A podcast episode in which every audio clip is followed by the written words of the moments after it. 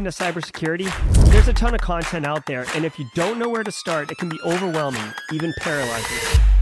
So let's fix that. Welcome to Simply Cyber, a community of tens of thousands of aspiring and active cybersecurity professionals focused on networking, knowledge sharing, and professional development. I'm Dr. Gerald Auger, Chief Content Creator at Simply Cyber, inviting you to get the answers to your cybersecurity problems with hundreds of cybersecurity videos answering your frequently asked questions, interviewing industry experts, and live streaming daily cyber threat briefings hosted by me. Now, get the stories and insights you won't find anywhere else. Hit subscribe now and dig into all the fresh content on the channel and in the community. Nothing should stop you from launching and leveling up your cybersecurity career today.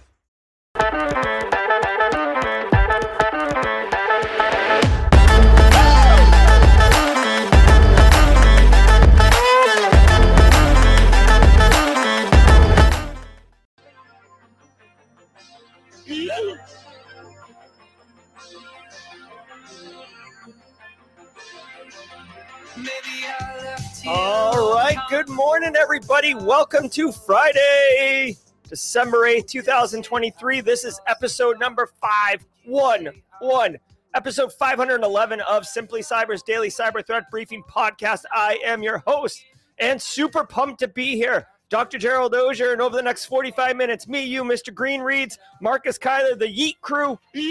Uh, we got James Adakudo, Senfilis, Chris Young, Jesse Johnson from the mod team, Kimberly, Eric, a lot of Boyajian straight crushing it from the GRC contingent. My man Robert Morris, I mean, excuse me, Robert Moss with the coffee cup. Cheers.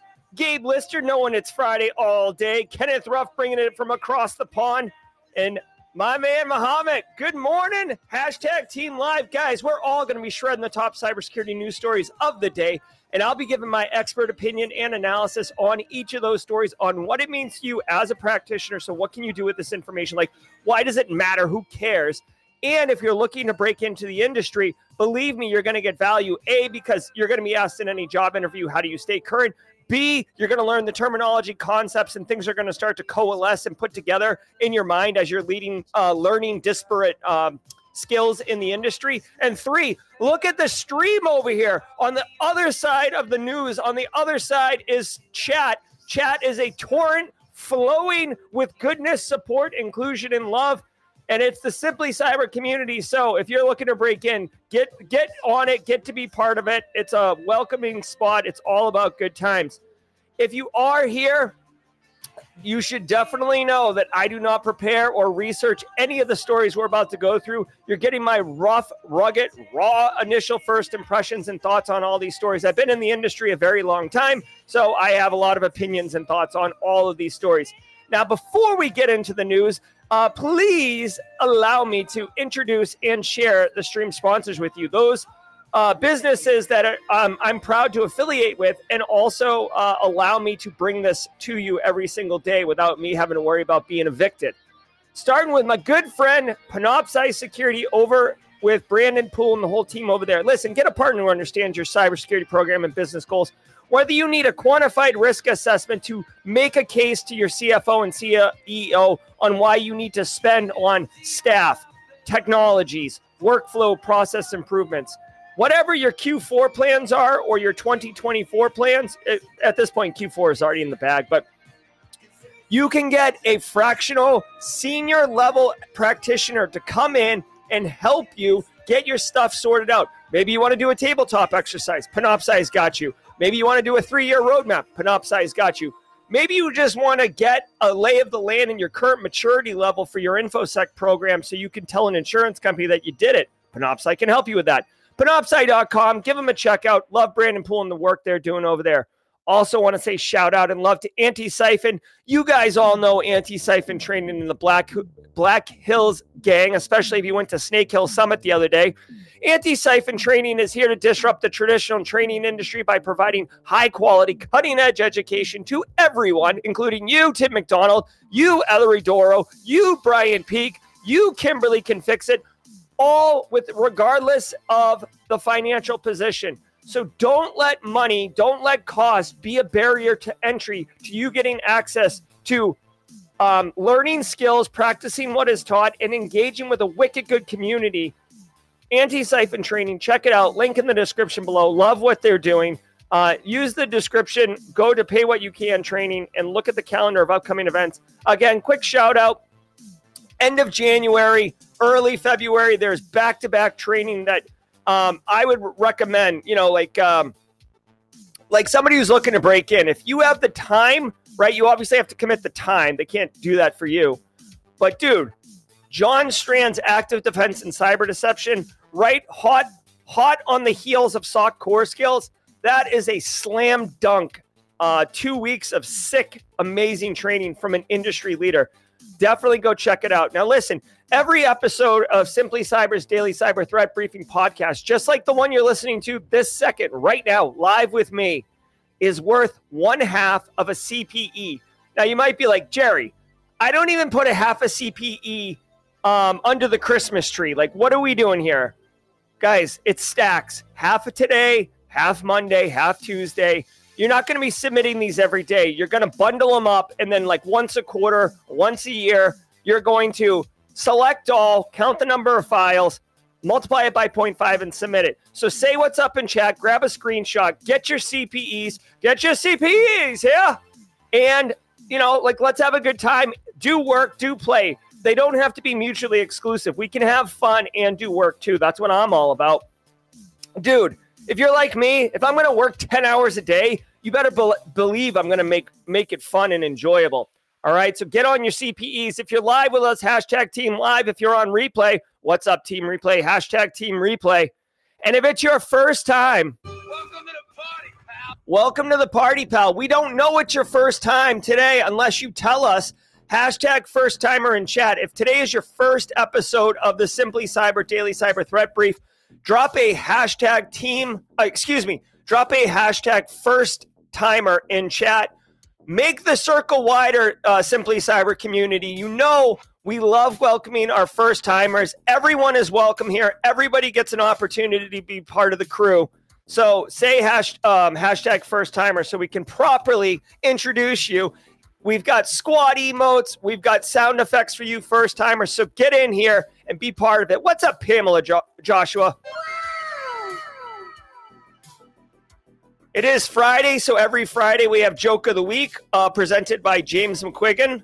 So that'll be coming up at the mid roll, which is always a good time. Holler at you. So do me a favor sit back, relax. We're motoring. I just want to share with everybody. Uh, I've got my coffee cup, so get yours, get ready. Uh, this is a new cup of coffee, by the way. I'm drinking Josh Mason bean here, so we'll see. Uh, I do love coffee, though. So get your coffee, get settled in, and let's get to work. Let's let the cool sounds of the hot news wash over us all in an awesome wave. I will see you all at the mid roll. From the CISO series, it's cybersecurity headlines. These are the cybersecurity headlines for Friday, December 8th, 2023. I'm Steve Prentice. Insurance firm sees cyber attacks as more likely than fire or theft. New research from Aviva states that, quote, businesses are 67% more likely to experience a cyber incident than a physical theft and almost five times as likely to have an attack as a fire, end quote. This is backed up by their data that shows that, quote, 10% of small businesses and 35% of larger businesses experienced a cyber incident in the past year, end quote. Furthermore, 20% of businesses surveyed admit to, quote, not being confident in knowing what to do, end quote, should an attack happen. North Korea. All right. So, a couple things. One, um, really quickly, I saw a first timer. What's up, Wesley Gillis? Welcome to the party, pal. Welcome to the party, pal. Let's get this emote train going. Wesley's in the house. Hey, what's up, man? Uh, welcome to the party, pal. All right, guys. Um, so check it out. This is a wicked good story to start. Uh, for those who don't know, I, you know, as much as I love infographics and all that, um, hey, thanks, Pursuit of Bliss. Love seeing you for five months and for sharing the love. Guys, first of all, a couple things. One, cyber insurance is something every business should have. Um, I love as the years have gone on. So, cyber insurance really turned into a hot mess express in 2015 It was like Oklahoma Sooners. All the insurance companies were trying to pick up as many clients as possible. They would pay out on anything. Obviously, in the wake of like NotPetya and billion dollar claims and stuff like that, um, the cyber insurance company has cooled. And now, like, they don't just give anyone a, a policy. Like, you have to like demonstrate some level of minimum uh, information security. Well, uh, now we have uh, actionable intel where we can show uh, statistically that you're more likely, you know, 80%, I think they said, more likely to experience a cyber attack than a fire. Uh, this should come as no surprise to any of us because we all live in the world where ransomware is like a daily uh, situation. But what I want to tell you is two things right here. And this is for my practitioners in the audience, okay? Uh, people looking to break in, obviously, you can bust this out in a job interview. But for the practitioners out there, two things. One, every CEO and CFO understands what fire is, okay? You would hope. All of them understand what theft is, okay? So when you tell them that we are more likely, like, hey, I'm, I'm really pumped that we bought fire extinguishers. I'm really pumped that we have fire exits. But guys, we have like a 80% chance of being hit by a cyber attack over fire. Okay. So if you're worried about the building burning down, that's fine. But you should have significantly more concern about a cyber attack, right? So you can use these easy parallels, these easy, um, you know, current narratives of like what risks are to uh, portray why you need to invest in, you know, cybersecurity or cyber insurance. I also want to uh, point out that they say uh, cybercrime is something that can impact any organization. Um, this might want you might like, with all due respect, when I first saw this, this could be your first slide in your deck. like when you're when you're like giving your I don't know quarterly update to senior management, depends where you are, right? If you're at a larger organization and you're the CISO and you only get in front of the group, like the board or senior leadership with some level of infrequency. This is a good one. Um, you could also bake this in if you're a smaller business and you're doing like uh, monthly, you know, kind of like uh, all talks or whatever, like, you know, um, in person type things.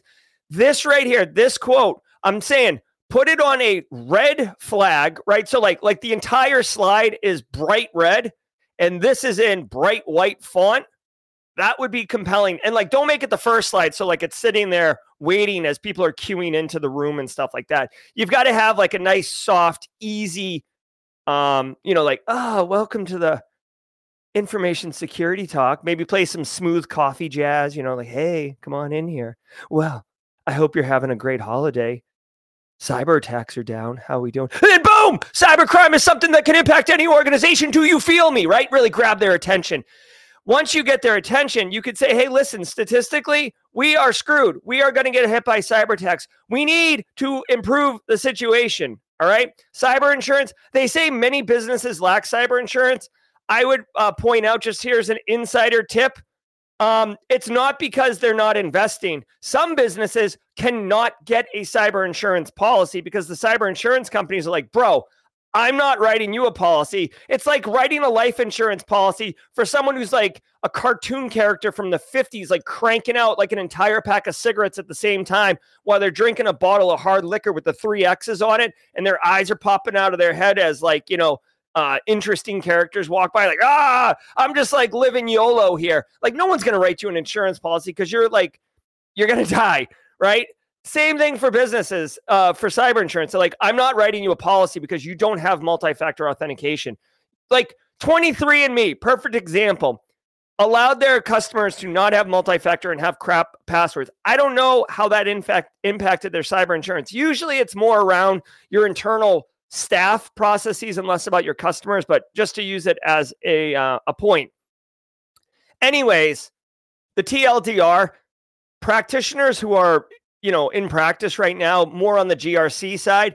This is a great story to data mine for compelling reasons to get insurance, to get um to to like again, like everybody knows what fire is. Everybody knows what theft is. So this allows you to quickly do that association and make cyber attacks more front and center. Korean hackers steal anti-aircraft system data.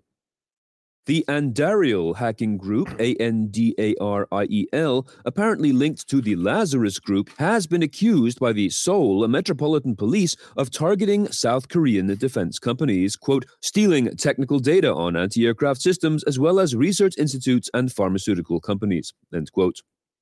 Some of the companies whose data was stolen were unaware that they had been targeted. The hackers allegedly used a South Korean server rental company as their base, which they connected to from downtown Pyongyang. Vun- all right, really quickly, uh, North Korea, all your base belong to us, is what I heard in the story. And if you don't know what this reference is, not to have inside jokes, uh, this is a famous like Nintendo game from back in the day where the translation from like Japanese to American was a hot mess, uh, and now it's a meme. Uh, James McQuiggan with the super chat. Did we just become best friends? Yep. I'm not sure I want to attend Jerry's security awareness training. Smooth jazz, nice tone, and then boom, cyber can impact any organization. Oh yeah, I've only got one speed, James McQuiggan, wide open. All right, guys. So North Korea getting up into the anti-aircraft systems. Um, you know, basically, um, North Korea mostly known for financial crime, they're they're really the only state sponsored group that does uh, cyber financial crimes, bank robberies, basically. But uh, they're um, they've been recently getting into espionage, trying their hand at espionage around um, basically aerospace engineering. They are absolutely into like rockets and wanting to, um, you know, try to intimidate the world stage by shooting rockets into the ocean and, and letting people know that they're serious. Um, now it looks like they're stealing anti aircraft technology. Again, um, I've talked about espionage in the past. The fact that so North Korea has the skills, okay, like they do have advanced cyber capabilities. They really have some really um, skilled operators, uh, you know, people who can do offensive security stuff. Um, so stealing stuff is not a big deal for them. And now they they did a front in a South Korean company again, standard practice. If you're a threat actor, um, or just so people know, if you're doing threat actor operations, cyber kill chain, you're not hacking from your laptop in Starbucks in in uh Pyong um not Pyeongchang in um North Korea, right? You're literally hacking into some business and then hacking from that business, maybe into another business, and then hacking on target, or you're hacking from one business into target. Um, and the reason is it makes it very difficult for attribution. It makes it hard for uh, blue team and defenders to kind of figure out where the attack's coming from. Uh, we do have techniques for attribution around uh, TTPs and uh, different malware used and stuff like that. But um, this is what they did in this case. Now, I just want to point out one quick thing. Stealing information is valuable because the anti-aircraft system that you know South Korea or this firm developed, it took them time, and time is money. It took them people who have the skills to develop it. People cost money. And it took money, money, right? You have to pay for product, you have to pay for testing, labs, equipment, all that jazz, right? All of that North Korea doesn't have to pay for, including the time, which is huge, um, because they stole it, right? And this is why espionage is so valuable and so um, germane to um, you know cybersecurity. Now, I, I also want to point out just because you steal the blueprints to you know an M1 Abram, Abrams tank or you steal the blueprints to an anti-aircraft system does not mean that you like clap your hands and an anti-aircraft system appears. This isn't you know, this isn't civilization. This isn't the Sims right? Like this isn't a video game. You still have to have the manufacturing capability. You still have to have all the product that would go into creating the anti-aircraft. You still have to have the knowledge to understand how to read the blueprints and the schematics and all the intel to build it. So, um, you know, when you read this, it's like, oh, that's concerning. But at the same time, um, it doesn't mean that they have that capability now. It just means that they stole the tech on it. Uh, also, give something else to give consideration to um, this could not. This could also be not them developing the technology, but trying to discover um, flaws and weaknesses in the technology in order to exploit it. Right. So, like, let's say they're going to fly uh, jets and sh- and like basically carpet bomb South Korea, and South Korea has this anti-aircraft technology or whoever their adversaries are. Um, if there's some vulnerability in it, they can discover. Then they could, you know, basically disarm or compromise the anti-aircraft systems in parallel with a kinetic military airstrike, right? So uh, I just I just share that because I want people to keep in mind, like sometimes the objective, the mission, you know, the actions on objective, the intent of the long-term strategy isn't necessarily to have the intel for you to create something, but it could be to compromise or undermine an existing something somewhere. Okay. Uh, BSEC brings up another good point. Great cash, homie. And this actually, you know what? This, uh, to BSEC's credit, he said they could sell the tech to somebody else. This honestly would would line up more with North Korea's uh, mo. Uh, not to paint too bro- like my my paintbrush is like four feet wide. That's how broad it is. But Russia typically does like information operations. China typically does espionage and North Korea typically does financial focused crime, right? Because they need money because they can't. They're so they're sanctioned to the gills where they don't have uh, GDP or product or exports or like they can't trade on the world stage, so they need straight cash, homie. And uh, so to BSEC's point, uh, they could have been hired, right?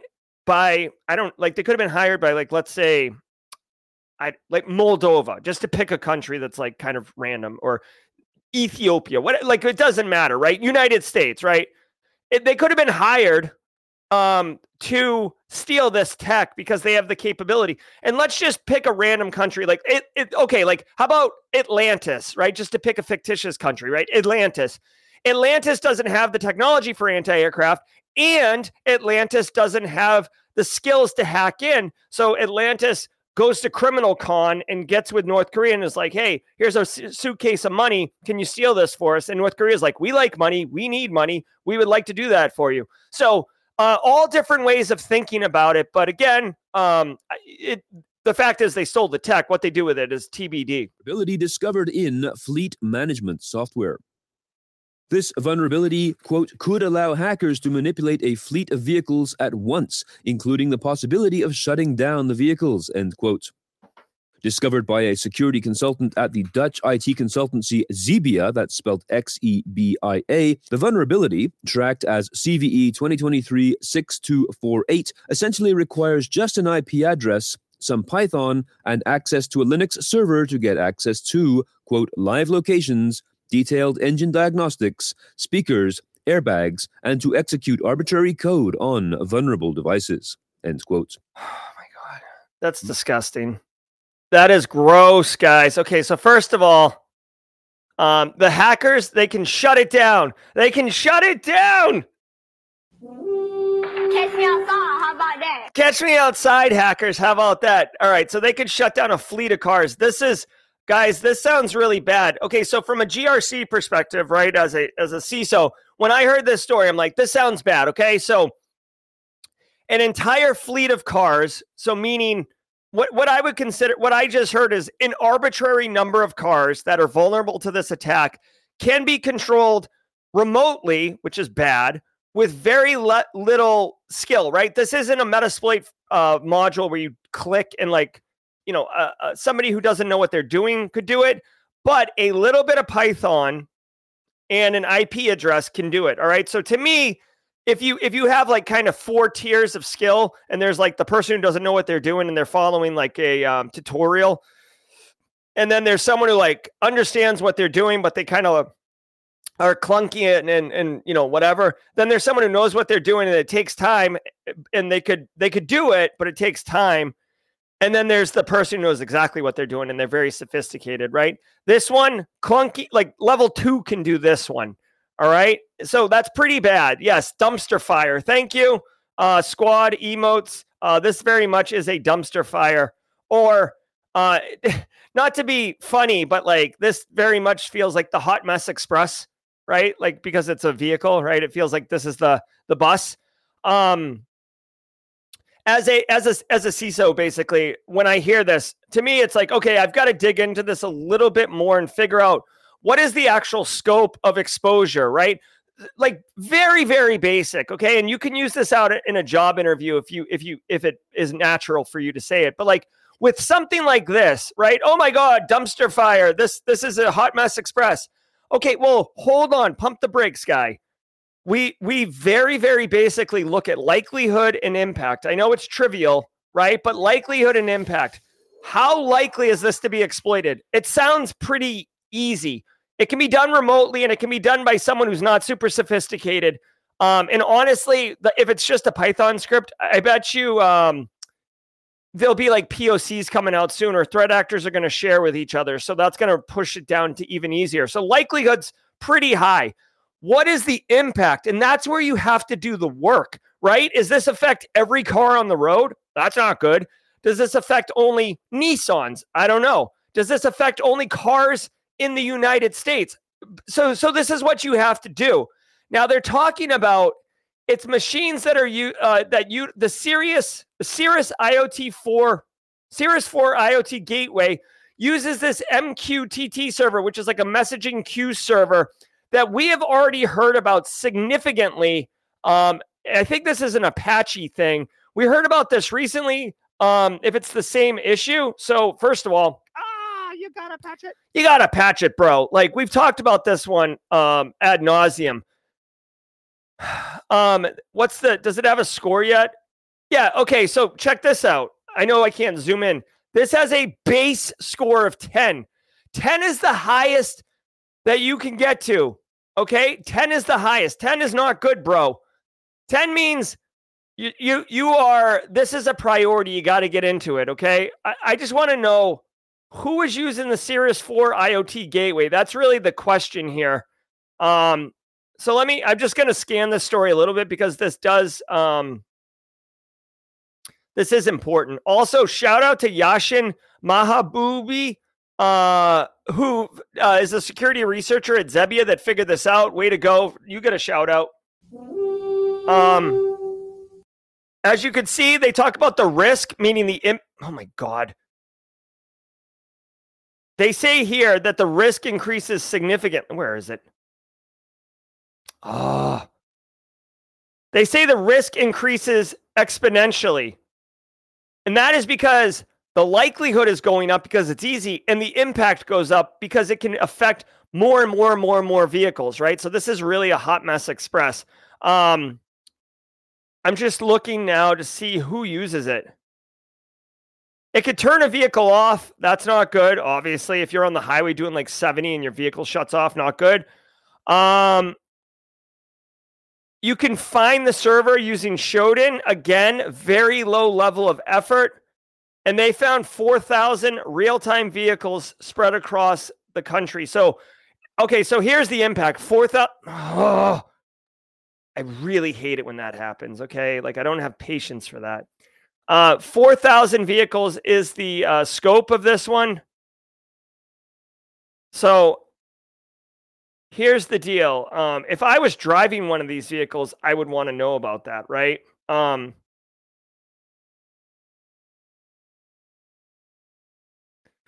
um,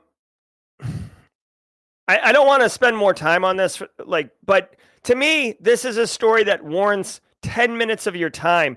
Again, if you work in automotive or you're responsible, like you work in transportation, BSEC, and you are responsible for a fleet of trucks, right? This story is worth 10 minutes of your time just to see if you're in scope of the issue. And then if you are, you can use Shodan to find out if you're really in scope and if you're in trouble. Uh, this could be a downstream thing that you're not even um, you're not even like involved with, right? Like like it could be a third party service that's using um, something for your truck or for your fleet management because you've outsourced it because you're into making widgets, not into managing fleets. So this is a big deal. Okay, this is a really big deal, and I hope we don't hear stories about hackers um, exploiting this. Uh, thanks, BSEC. Really, I think it's BSEC. Really quick. Um, this is a nice little write up that shows you everything that can be done with this particular hack. And oh my uh, you can see here, you can monitor routes and real time tracking. So there's very little um, privacy, right? I mean, if you're uh, Vin Diesel in Fast and the Furious 1 and you're stealing DVD players for some reason, um, in, in like the most inefficient way possible from tractor trailers, this would be useful for you. Yes, I'm throwing shade at Fast and the Furious as plot lines. Um, okay, uh, dashboard. Like, so all of these are like privacy and intel, which is not really informative to me. Um, detonating an airbag. It, so it doesn't say these things, but interact with the devices over the air. So interact with the devices like um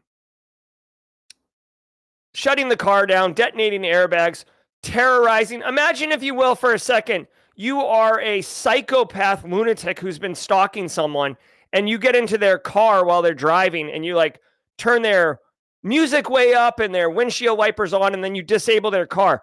Heck, you could even be a psychopath and disable their car while they're on the highway at night and now they can't they can't leave. So there's like physical security concerns and personal safety concerns that could also be weaponized by this. Again, don't limit yourself to just like you know, state sponsored actors doing fleet management operations and screwing with people. All right, let's keep going. This is this is a hot mess express though. This this story is definitely worth more in uh, in, in investigation. Google password managers might be exposing your credentials. This vulnerability, named Autospill, comes from an autofill feature in Android apps that can, quote, expose users' saved credentials from mobile password managers by circumventing Android's secure autofill mechanism, end quote. This is according to university researchers at the IIIT Hyderabad, who presented their research at Black Hat Europe this week.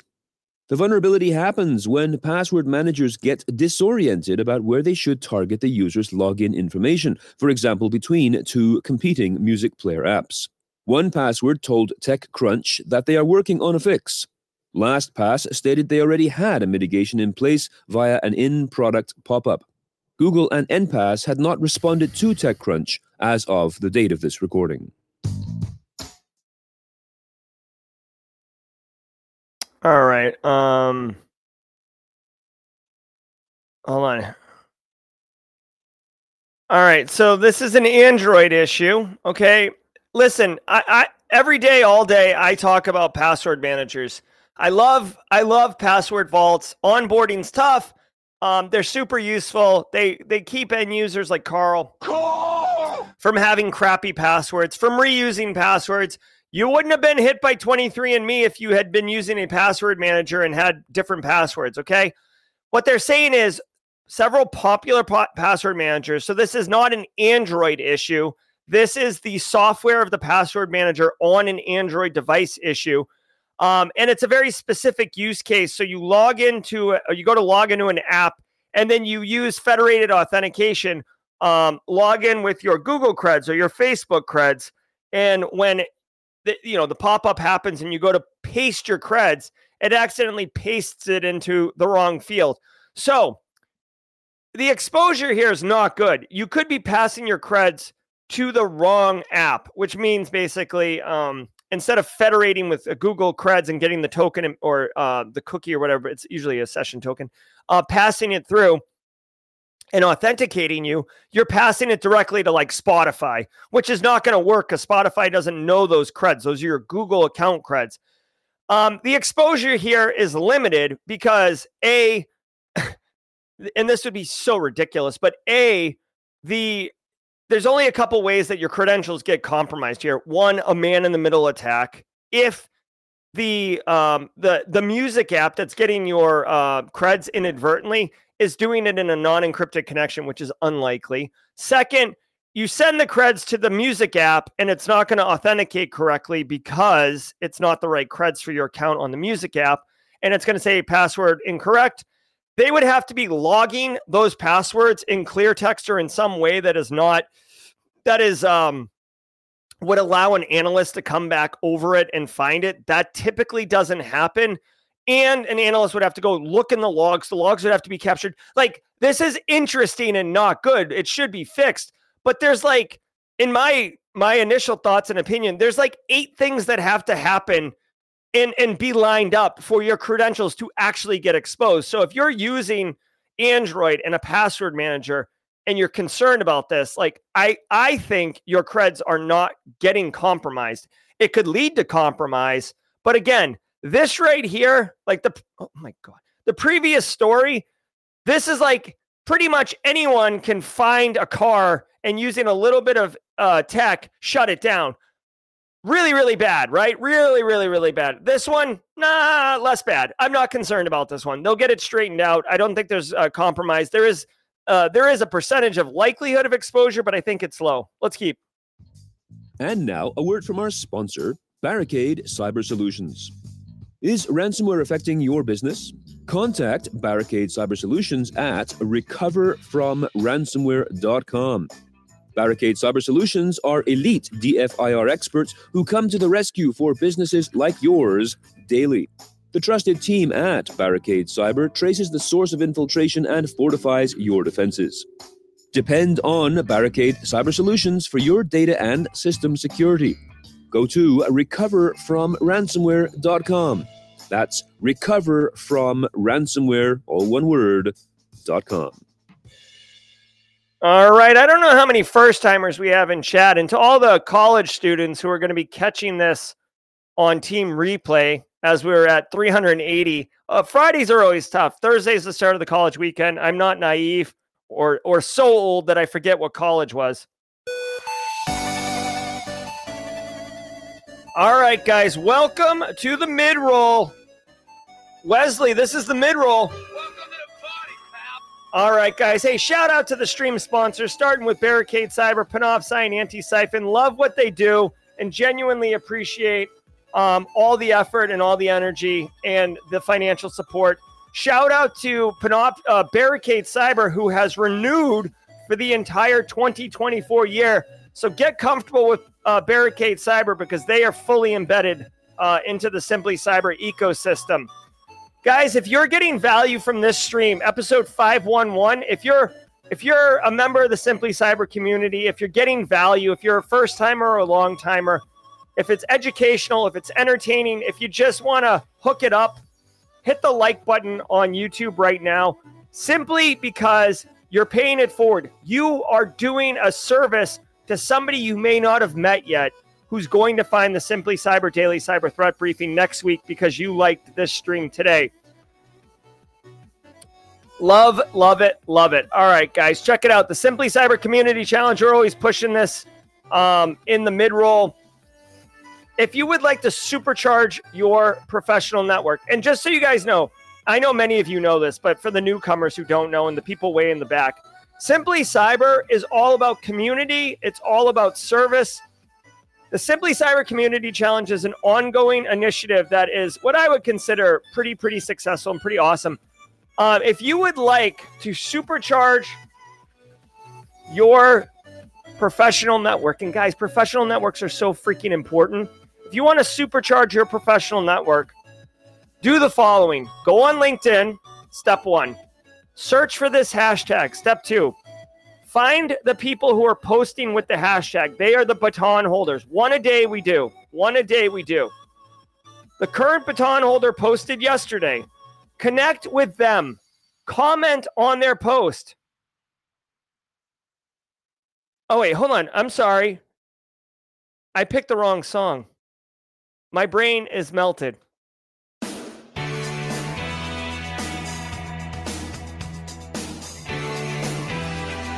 All right, hey. Just just because I did that, You are so dumb. You are really dumb. For real. I made a mistake. I made a mistake. I'm sorry. All right, guys, let's try it again from the top. If you want to supercharge your uh, network, go on LinkedIn, search for this hashtag, Simply Cyber Community Challenge, and uh, connect with the people posting, comment on their posts, connect with the people in comments. Here's the deal. Connecting with them a you're connecting with community members. They're all about support. They're all about inclusion. Spoiler alert in case you didn't know this we don't we don't um, we don't condone nor do we um, allow toxicity or bullshit sorry kennedy in the simply cyber community so if you're all about good times get in here if you're toxic find another community. All right. So by connecting with Simply Cyber community members, they're pre-screened, vetted people who are awesome. By commenting, you're going to get picked up in the feed. So for five minutes a day, you make your own connections. And then while you're not online, you're passively building network connections because other community members are connecting with you in the comments. Listen to me. I'm telling you right now, put it on your calendar. Five minutes a day for two weeks' time. I promise you, in two weeks, check back with me. You will be very happy that you did this and you will be pleasantly surprised, okay? And if you're not, let me know and we'll do something about it to fix it. But we've been doing this for, um, I don't know, like maybe six, seven, eight months. 100% success rate, 100% thumbs up rate. People dig it, okay? All right, Simply Cyber Community Challenge. Trisha, Trisha uh, Corticas currently has the baton. Trisha, if you're in chat, Trisha in chat, yes, tag someone, Trisha. Trisha's uh, got the baton. Go find Trisha's post on LinkedIn. Everybody else, get ready because Trisha's about to tag somebody. And by the way, can we just for a second, do you guys see Harish Kumar in chat? Hold on, I'm going to bring him up. Hey, Harish Kumar is in chat right now. Do you know what Harish Kumar posted on LinkedIn? Broken to cybersecurity. Harish, when the music stops, we're going to play the Wrecking Ball song correctly. Guys, it is Friday, Grayson Shoke of the Week presented by James McQuiggan. We got some holiday themed ones. Why do reindeers like Beyonce so much?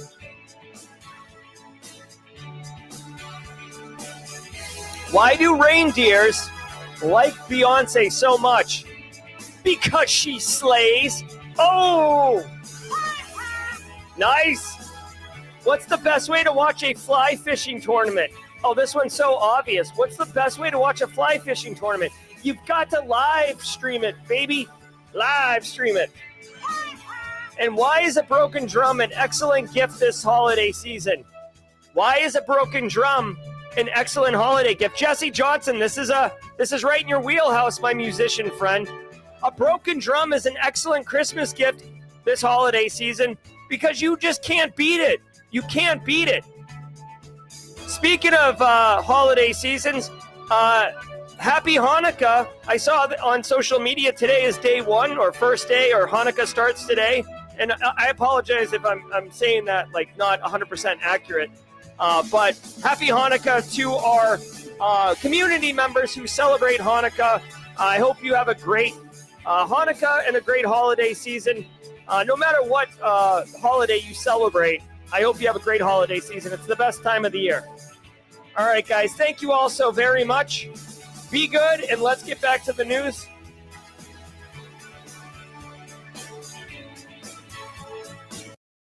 Oh, I got to have that fade out. That's a that's that's a rough transition.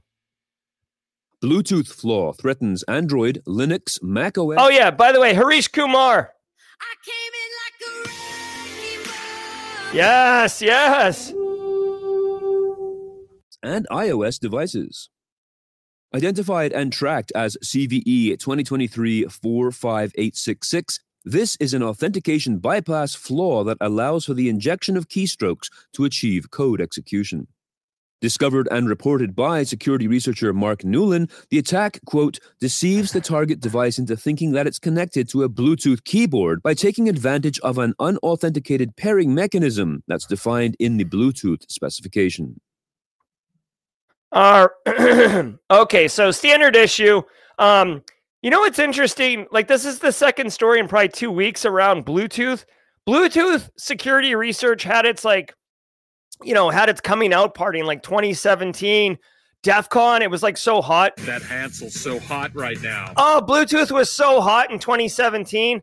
Uh, I don't know if there's like a renaissance going on here, but uh, Bluetooth's coming on back. Uh, guys, here's the deal. Like everything's got Bluetooth. like, I mean, like everything's got Bluetooth right now. Bluetooth low energy, Bluetooth whatever. Um, all your, um, you know, AirPods, AirTags, well, I think AirTags are actually NFC, but but don't let this don't let don't let facts slow down what I'm saying here. Um, but guys, Bluetooth it can be hacked, but let's be real. Bluetooth is a PAN technology. We don't use that acronym very often, but a personal area network technology. Think around like you know, 10 or 15 feet of a bubble around the device. So if the phone's in your pocket, you're walking around with like this 10 or 15 foot bubble.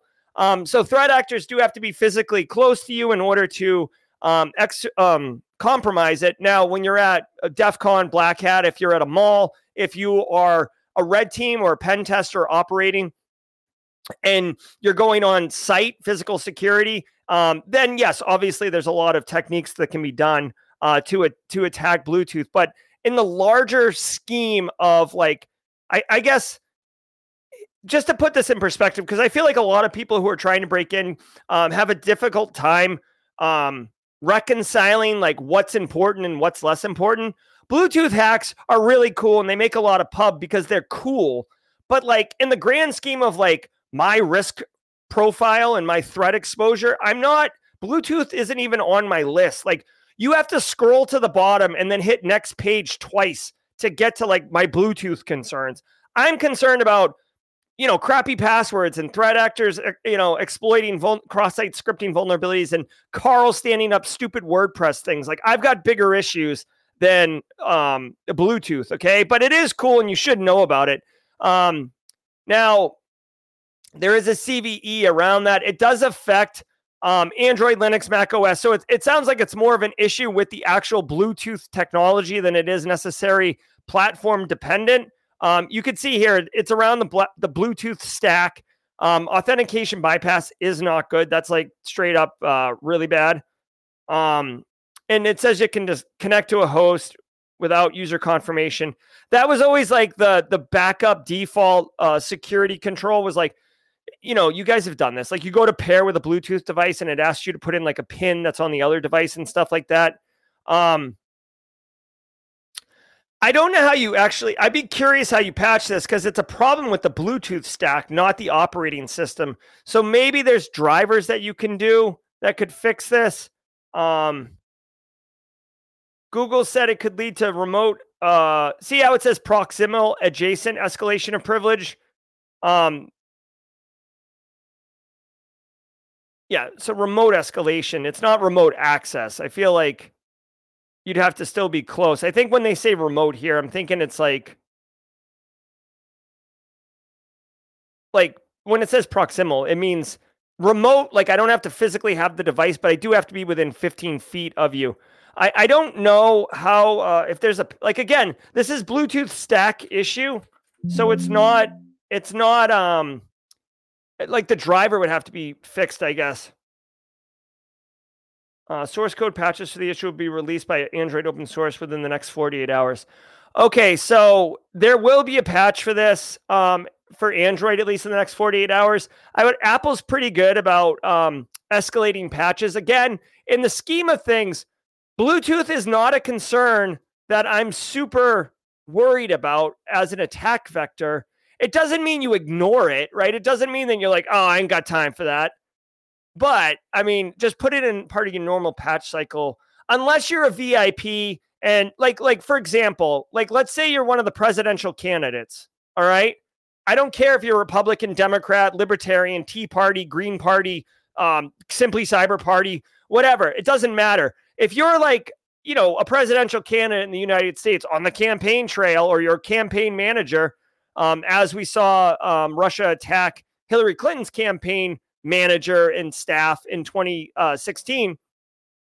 And you're going to different places, you're shaking hands with people, um, you're going to rallies and crap like that. Well, now you're going to be exposing yourself to potential attack vectors because you will be close to these people and you are a high value target. We're spending the time, energy, and effort to get into those phones is valuable. So you've got to do the, again, I'm a GRC wonk through and through. You have to do the risk calculation. What is the likelihood? What is the impact with consideration for the actual reality of what it is? My phone, dude, I walk like five feet from my house to my office in the backyard and back. I don't, I mean, is is like I don't go, I don't go anywhere, right? So my Bluetooth phone, I'm just gonna stick with the normal patch cycle.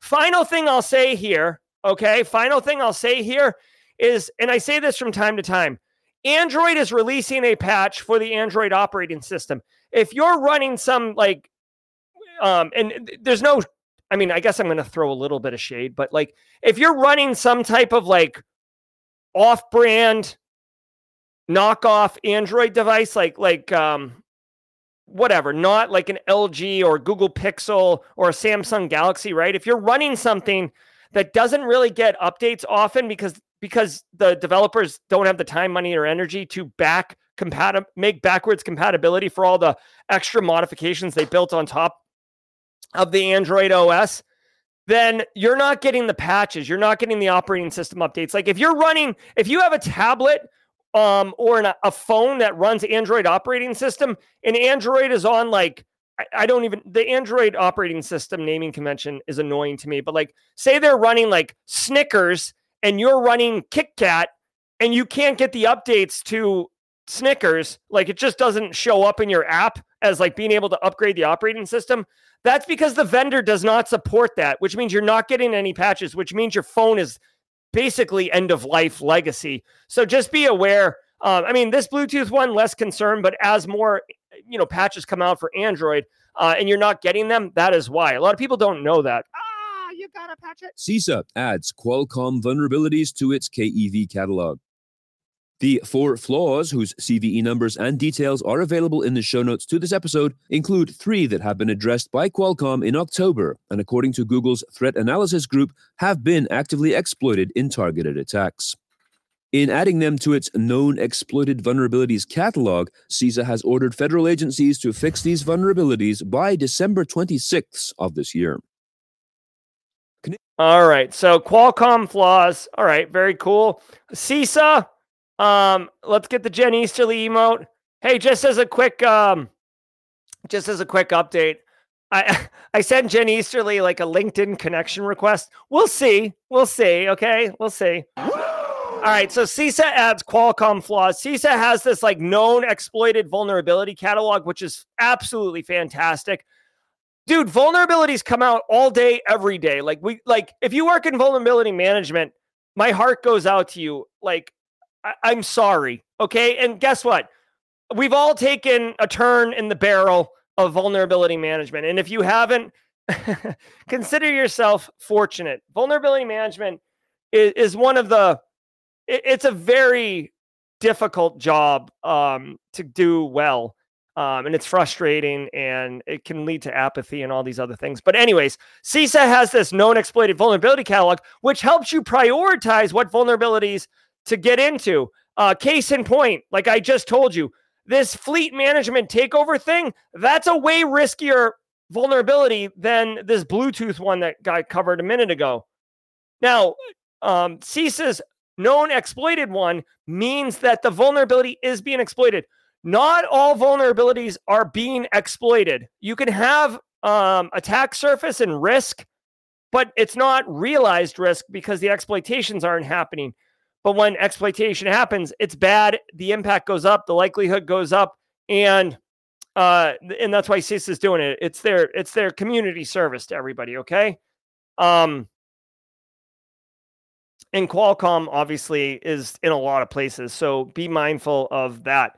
Uh, the final thing I'll say here, and as much as I am a CISA uh, fanboy, as much as I'm a CISA fanboy, uh, get ready uh, Jen earmuffs because I don't, uh, you know, I don't want Jen to hear me throwing shade here, but um, I'm going to throw some shade. Okay.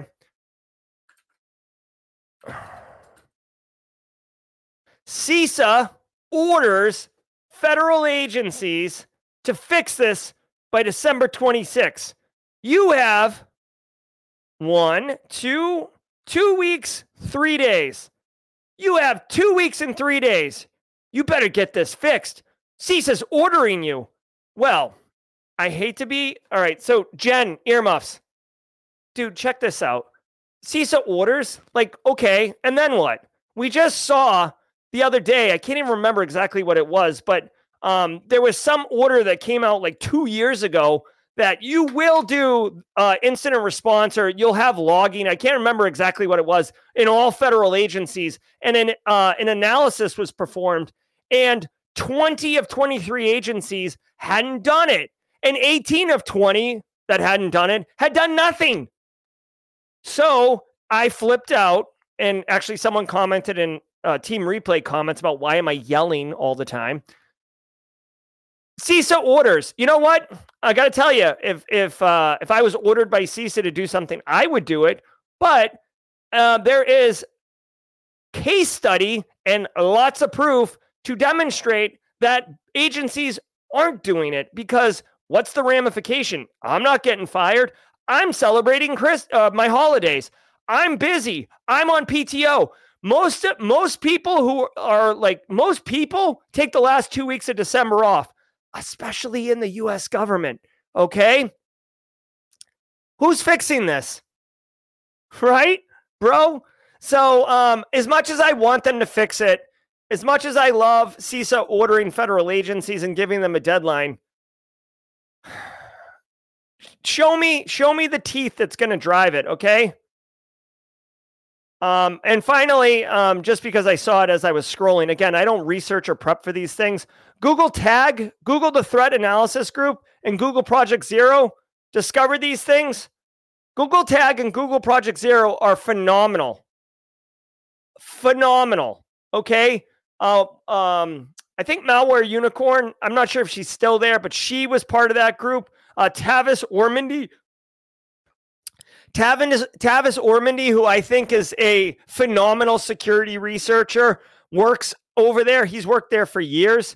If you guys don't know about Google Threat Analysis Group and Google Project Zero, and the zero stands for zero day, um, I strongly recommend you Google them and put a put a Pomodoro timer on for 20 minutes and spend 20 minutes reading about these two groups. They're phenomenal. They put out great information and we as a country, frankly, are better off because they are there doing security research. Canadian shoe chain Aldo clarifies Lockbit posting. The shoe retailer, which has almost 3,000 stores across the world, has clarified that a recent posting from Lockbit claiming that it had attacked the company without actually giving details on what had been stolen involved the systems of an unspecified franchise partner. As reported in the record, Aldo stores in the US, UK, Canada, and Ireland are owned directly by Aldo Group, while all others are franchises. A spokesperson for Aldo confirmed that, quote, no Aldo Group owned or operated systems were affected by this incident, and that the affected data is limited to information pertaining to their operations in a specific overseas territory, and that the affected data does not contain any Aldo customer financial or payment card information. End quote. Wow. Okay. All right. Hold on. Oh my God.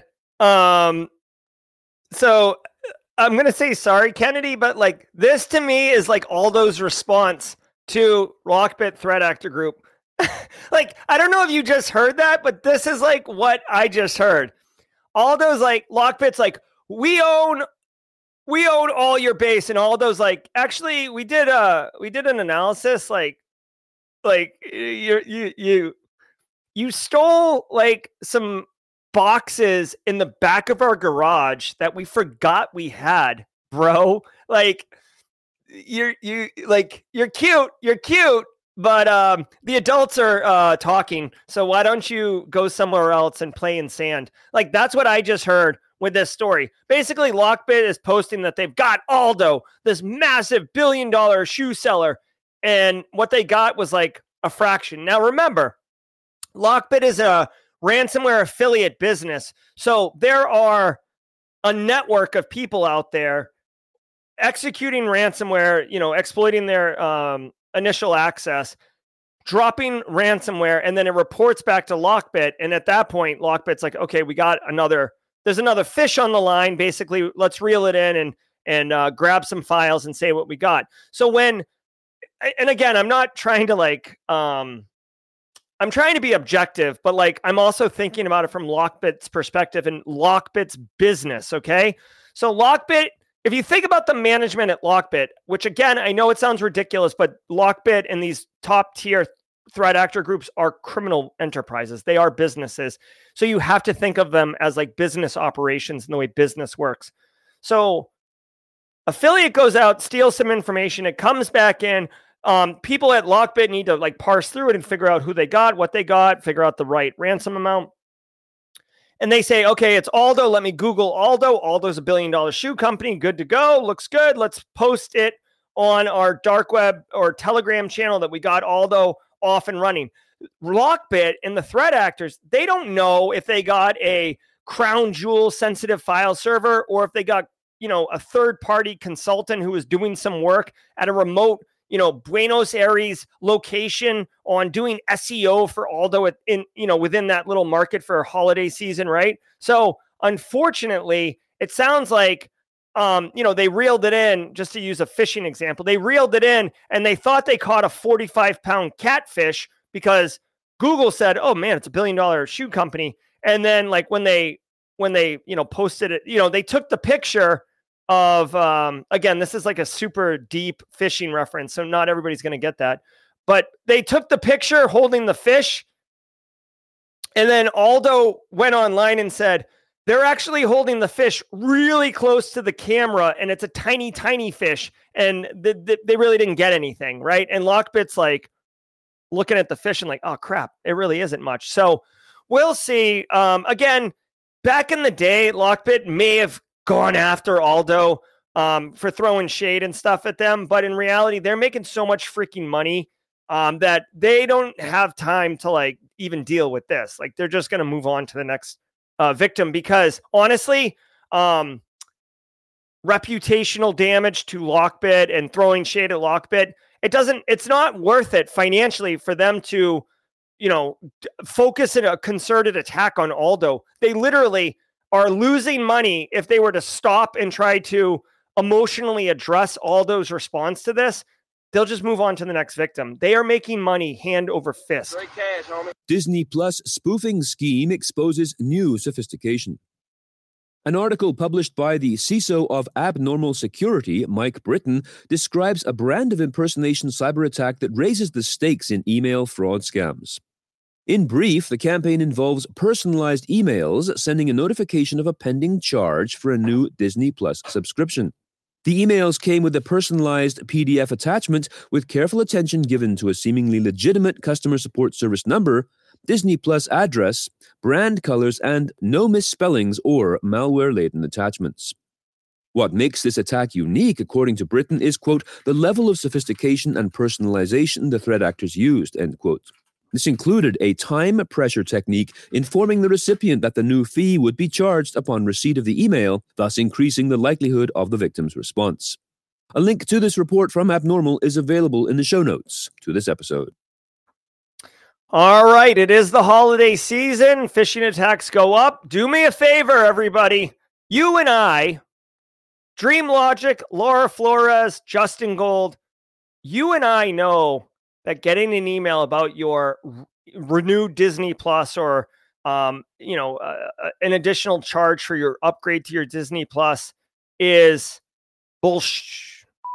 Sorry, Kennedy, but my aunt Donna, my aunt Dorothea, your cousin Brandon, your cousin Todd, your your you know um, your nephew, your niece, like you know the 19 year old who just went off to college, like they don't know this right here is an absolute slam dunk for you to copy and paste this or just shoot an email out on your family group text, right? Say family group text. Like who doesn't have a family group text or a social friends group text, right? Send it out and say, hey, just so you know, there's a phishing, there's a rash of phishing emails going around saying that you um, have a Disney Plus charge. It's totally fraudulent. That's all you got to say. You don't have to explain phishing. You don't have to explain the threat actors. Um, you might want to say the goal of the um, the goal of the Disney Plus fake email is to get you to call a number. Do not call it. Right, just so it's clear what action not to take because the whole email campaign is to get you to call a scam uh, call center and then they're going to rip you off. So this is targeting not me and you. This is targeting my aunt Donna this is targeting my cousin Pat. Okay. This is targeting my good friend Brent Gary. Okay. So this right here is an absolute slam dunk for you to share with your end user community, with your family, friends, and loved ones. And make here's the pro tip whatever you send, however you do it, right? Don't just limit it to one, right? You could text your friends and your family group chat. You could put it in an email and send it to um, your end users. If you receive this email, go check your spam folder. You might already have gotten it. Take a screenshot of it and use like use the little um you know like uh the tools that you can like point an arrow or circle. Put a screenshot and and put it in the email and you've got to make the message to your end user community very simple. Hey, like make the subject line don't fall for fake Disney Plus charge email. That's it. That's enough for them to know and put it on their radar that Disney Plus fake emails are coming out. And then just say, you know, here's the email. They're going to try to get you to call a phone number. Don't call it. Period. End of story. Protect your end users. This right here, threat actors are going to threat act. Um, all right. So we need people. All right. So hold on one second. Remember to join us later today for Super Cyber Friday. Where- All right. Hey, guys, really quickly, if you were here just for the news, I'm sorry I went a few minutes over. I genuinely appreciate y'all being here. If you got to jump, then jump. But if you want to stick around for some jaw jacking and some uh, Simply Cyber community talk, AMA type style stuff, holler at me. I'd love to spend uh, some time with you. For all of those who are not going to stay and have to peace out, thank you so much. This has been December 8th, 2023, episode number 511 of the Simply Cyber Daily Cyber Threat Briefing. I'm Jerry, your chat. Thanks so much and have a great weekend. We'll see you at 8 a.m. Eastern Time. For everybody else, let's do some jaw jacking, baby.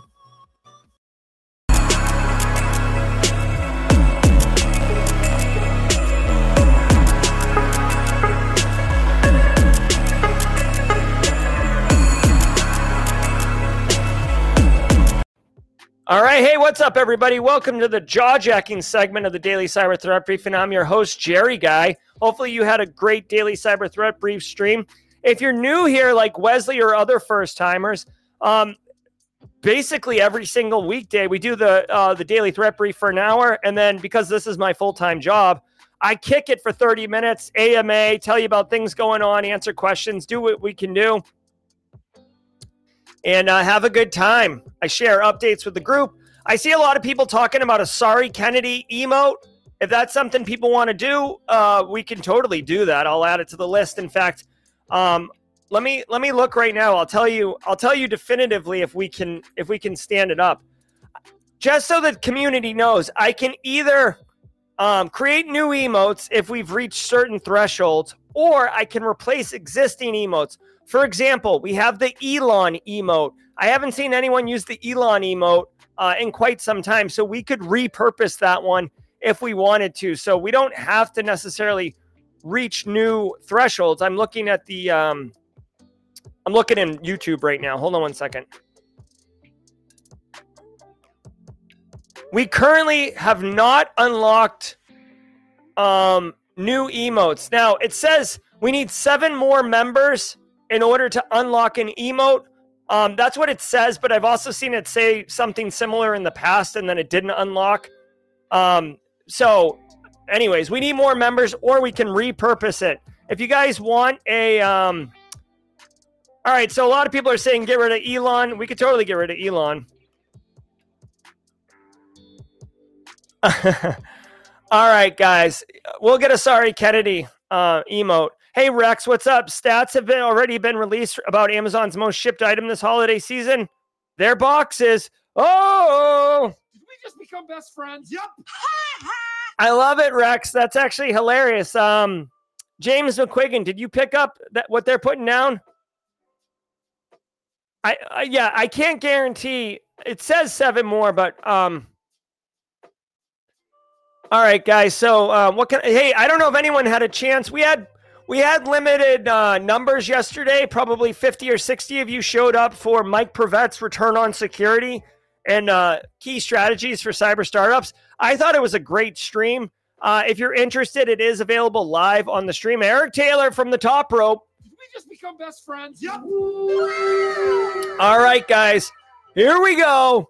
Let the let the uh, sub train roll. Valentino. Oh, there's a hundred squad. Jesus.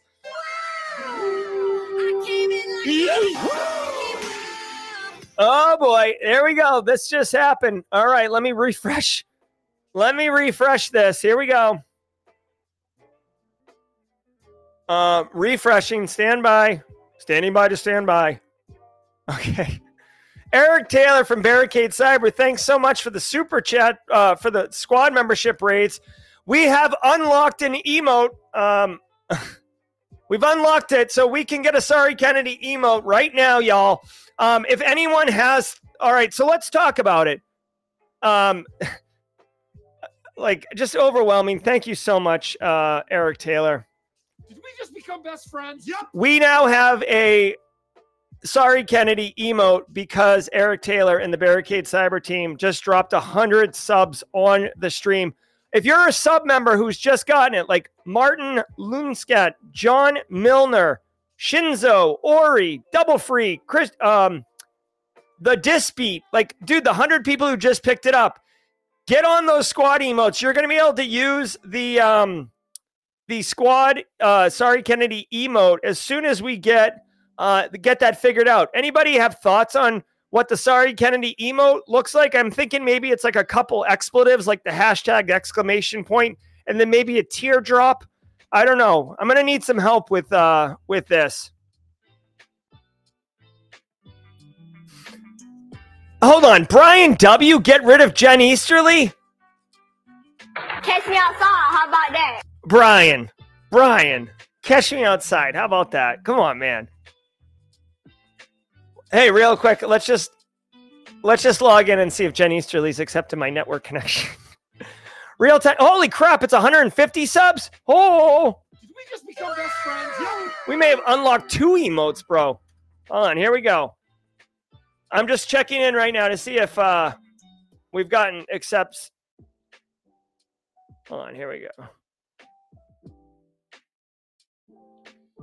Is this like taking a second? Let's let's see here. Nope. We're still we're still I'm still at uh I'm close but not I'm not I'm close but not there. Damn.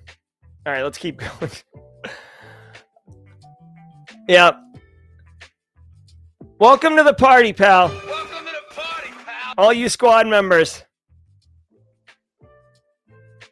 Oh, Brian uh Brian is uh Black Hills. I like it. Make it a cat, cat GPT.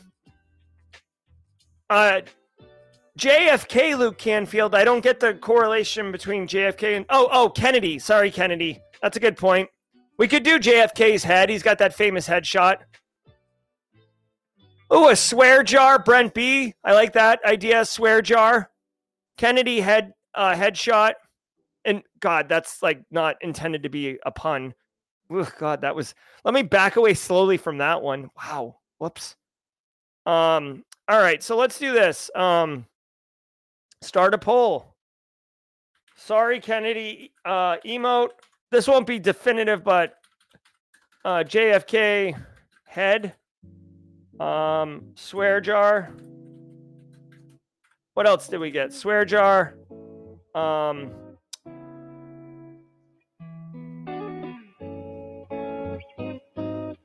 let's see. Speak. Oh, speak no evil monkey. That's a good one.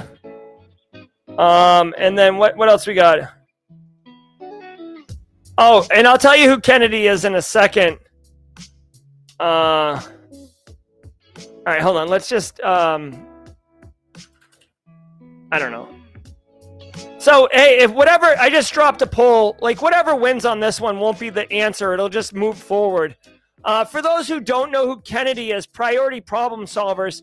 So the Simply Cyber community is not just you know working professionals. A lot of uh, not a lot, but some team members listen to the Simply Cyber Daily Cyber Threat Briefing in the car with their family.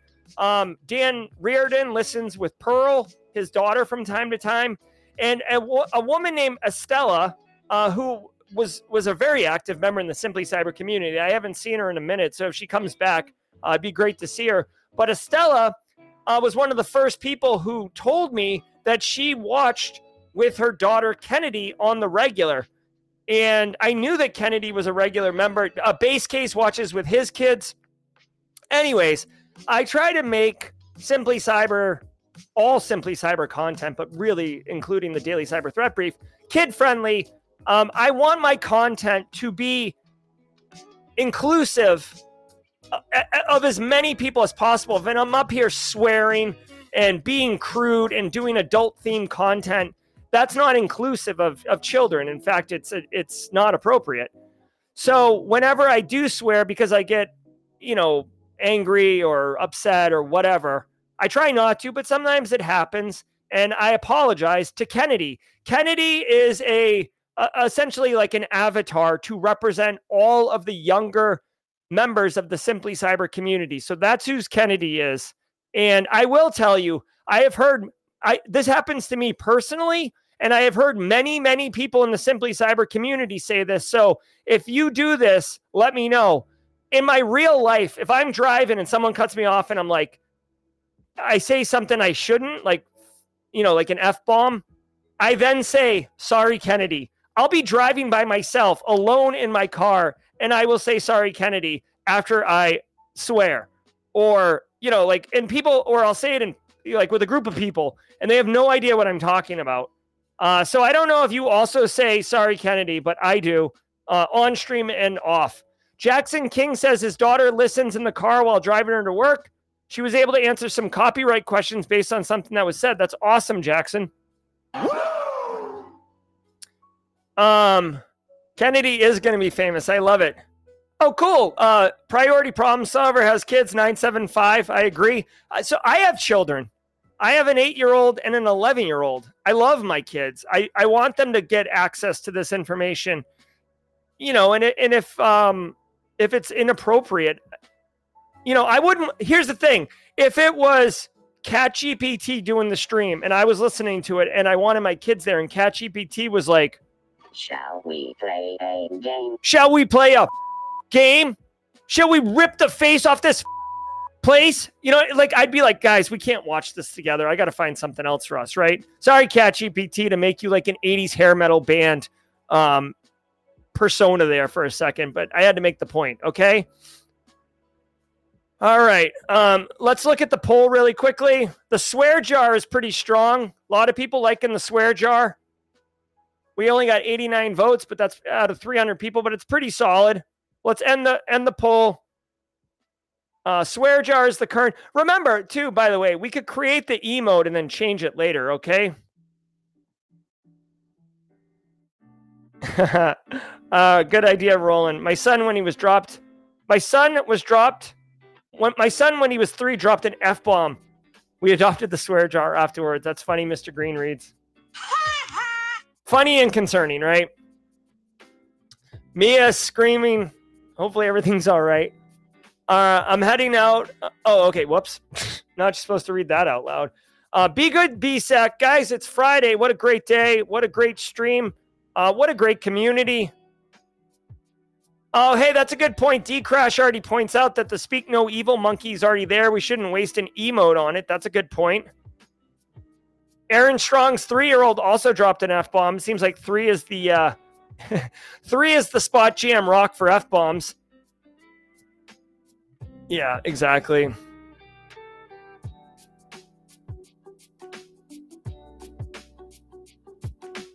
All right, hey guys. Uh, oh, so hey, um, I asked the community yesterday, and if you guys want to weigh in, I would totally love it. I asked the community yesterday uh, today, I would like to film a cat. Uh, I almost said a cat GPT.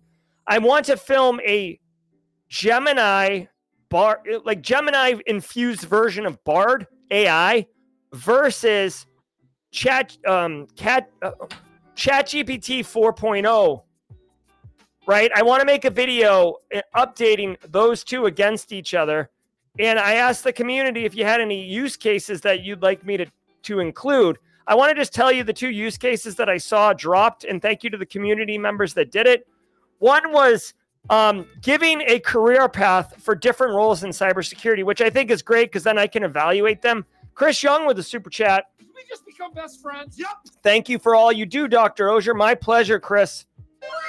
Very happy to have you in the community. Thank you for what you do. Chris Young leading the GRC um, study hall um eh, on 7:30s on Thursday nights at least I think. So if you're if you're a GRC aspiring professional or you're taking the GRC analyst masterclass, um check that out.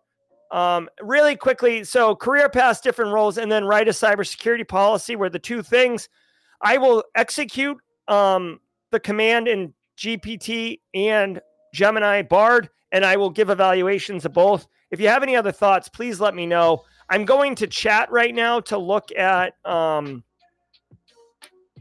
questions. So Legrat says, "Did you see my LinkedIn message about Project Spectrum?" Legrat, no, I did not. Um, that I'll look for it now. Uh, you'll have to tell me what your name, uh, like you'll have to tell me your real name, Legrat. The thing is, uh, guys, just so you guys know, I get an a load of LinkedIn messages like all the all the time, like all the time. It's it's very hard for me to um to know what's up. Um, let me let me let me show you.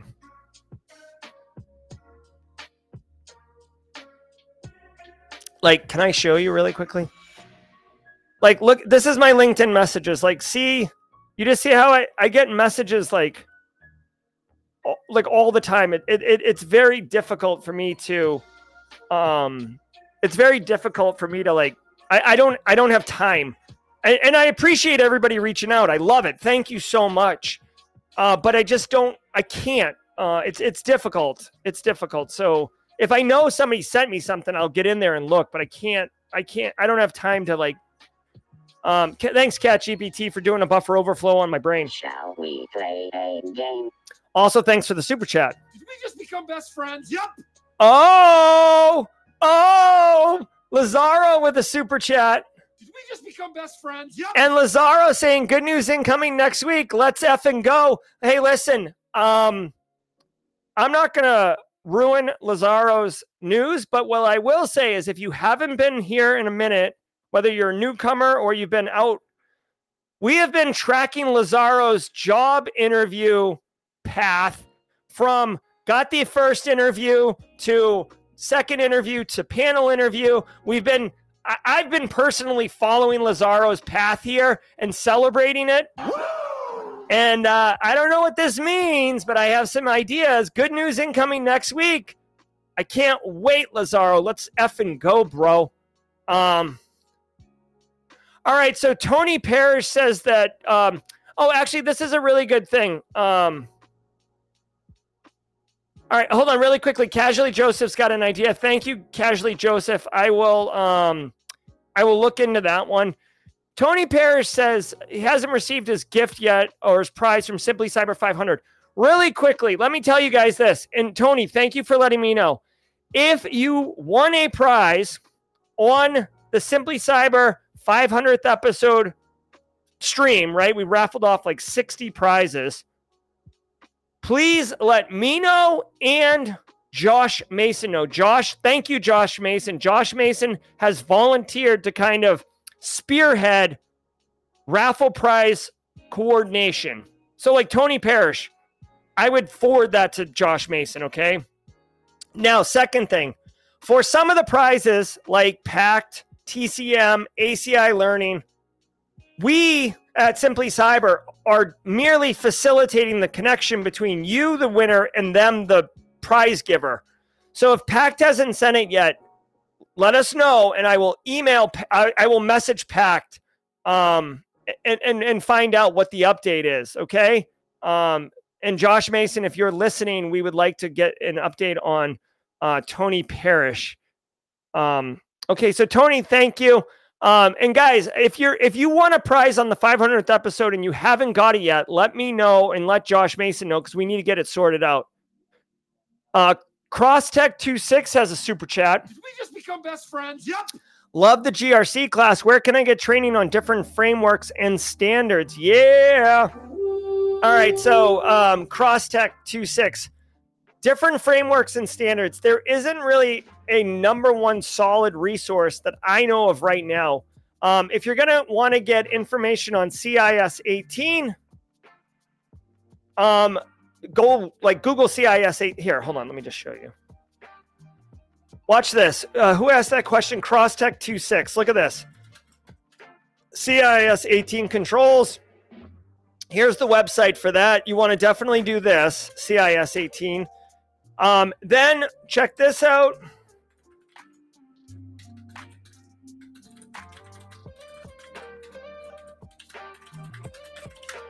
Uh, the spoiler is I've got a video for that. Uh, as usual, I have two videos. Uh, Cross Tech 26. Here is me implementing the CIS 18. Here's me doing a step by step of implementing the CIS 18. Two, what I would call good videos. Um, let me do that. Hold on. Um, Cross Tech. There's one. Hold on.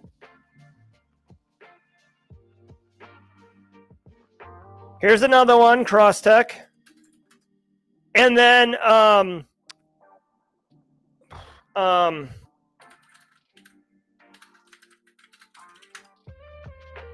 Here is me implementing NIST cybersecurity framework. Uh, excuse me, here's miss, me implementing NIST RMF.